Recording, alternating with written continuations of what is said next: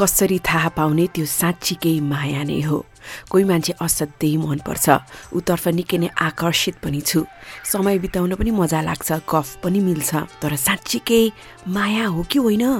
म त दुविधामा छु। कसरी थाहा पाउने? जस्तो तपाईँलाई लाग्छ सुन्नुहोस्। म यस्ता केही कुराहरू बताउँछु।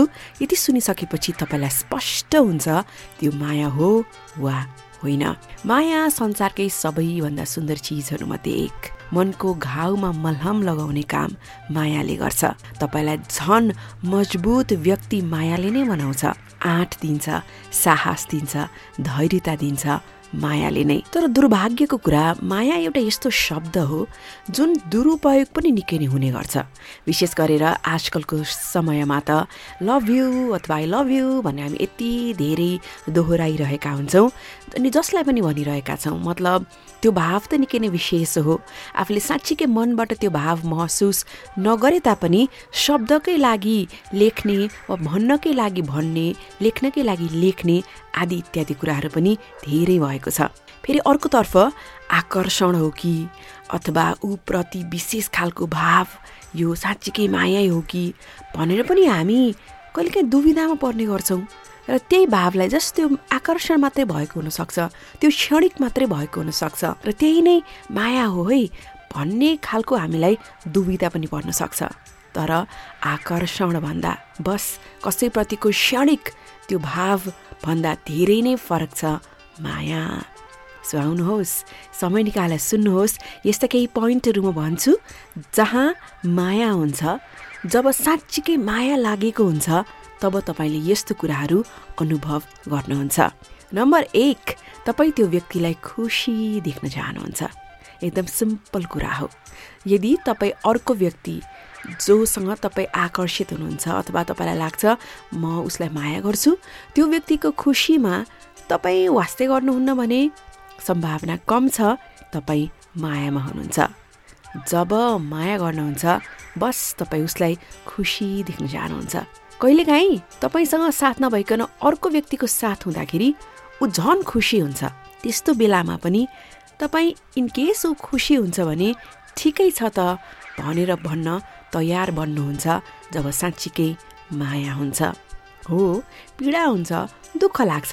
तर उसको खुसी मसँग भन्दा अर्कैतिर छ भने इट्स ओके भन्ने जस्तो भाव मायाले मात्रै सम्भव गराउँछ।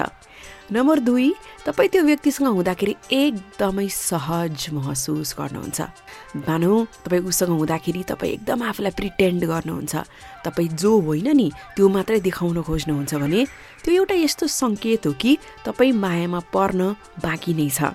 जब तपाईँ माया गर्नुहुन्छ तब आफू जे हो त्यो रूपमा प्रस्तुत हुन निसङ्कोच हुन्छ मान्छे। जे रूप हो असली रूप त्यो देखाउनु उसलाई के पनि अप्ठ्यारै नै हुँदैन।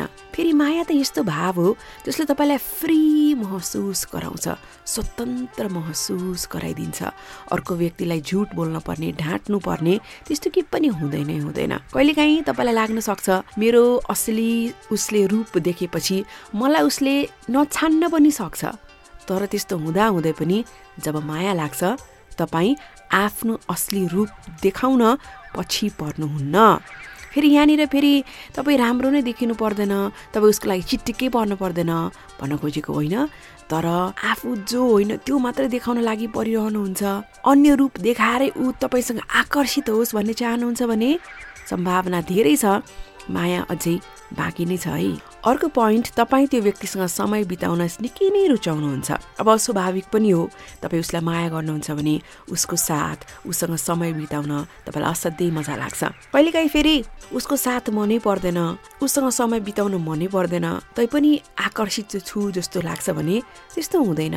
माया गरेको मान्छेसँग कहिलेकाहीँ त रिस राग भइ नै हाल्छ ठाकठुक परि नै हाल्छ तर पनि तपाईँ उसँगको उसको उपस्थिति नै विशेष पक्कै मान्नुहुन्छ है। त्यसको अर्थ जतिखेर पनि सँगै बसिरहनु पर्छ निकटै हुनुपर्छ अनि हरेक मिनट साथ हुनुपर्छ हरेक मिनट सम्झनु पर्छ भन्न खोजेको होइन इनकेस साथ हुनुहुन्न भने पनि समय निकाल्नुहुन्छ एकअर्कालाई भेट्नको लागि ताकि जसरी हुन्छ जुनै बाहनामा भए तापनि जे होस् भेट्न चाहिँ नियमित सकियोस् बोल्न चाहिँ नियमित सकियोस्। अर्को पोइन्ट तपाईँ उसको लागि सम्झौता गर्न पनि तयार हुनुहुन्छ। मायाको अर्को नामै सम्झौता भनेर भनिन्छ। सम्झौता त्याग समर्पणमा फेरि फरक छ है।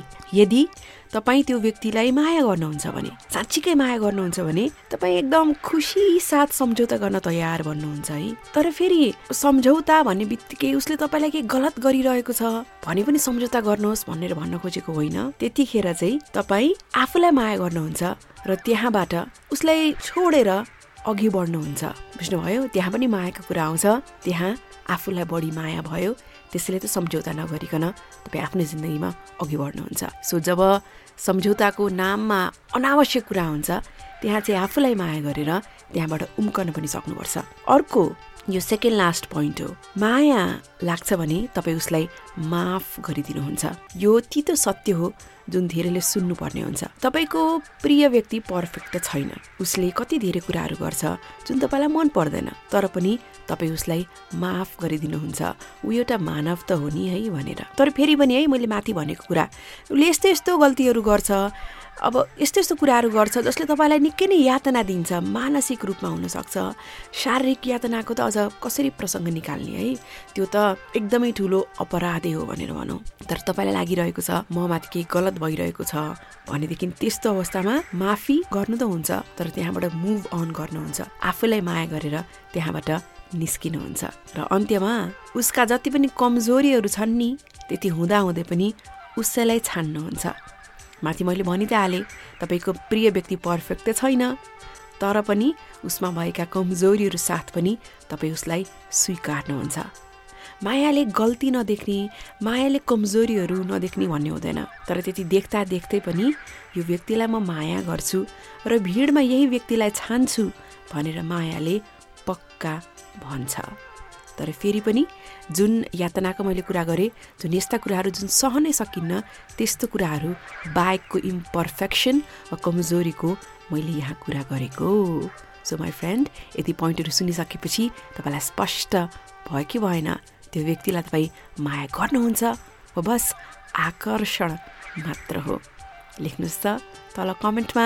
Thank you for listening to this audio podcast and if you haven't then yes do subscribe अनि त्यसपछि I will see you in my next video till then happy listening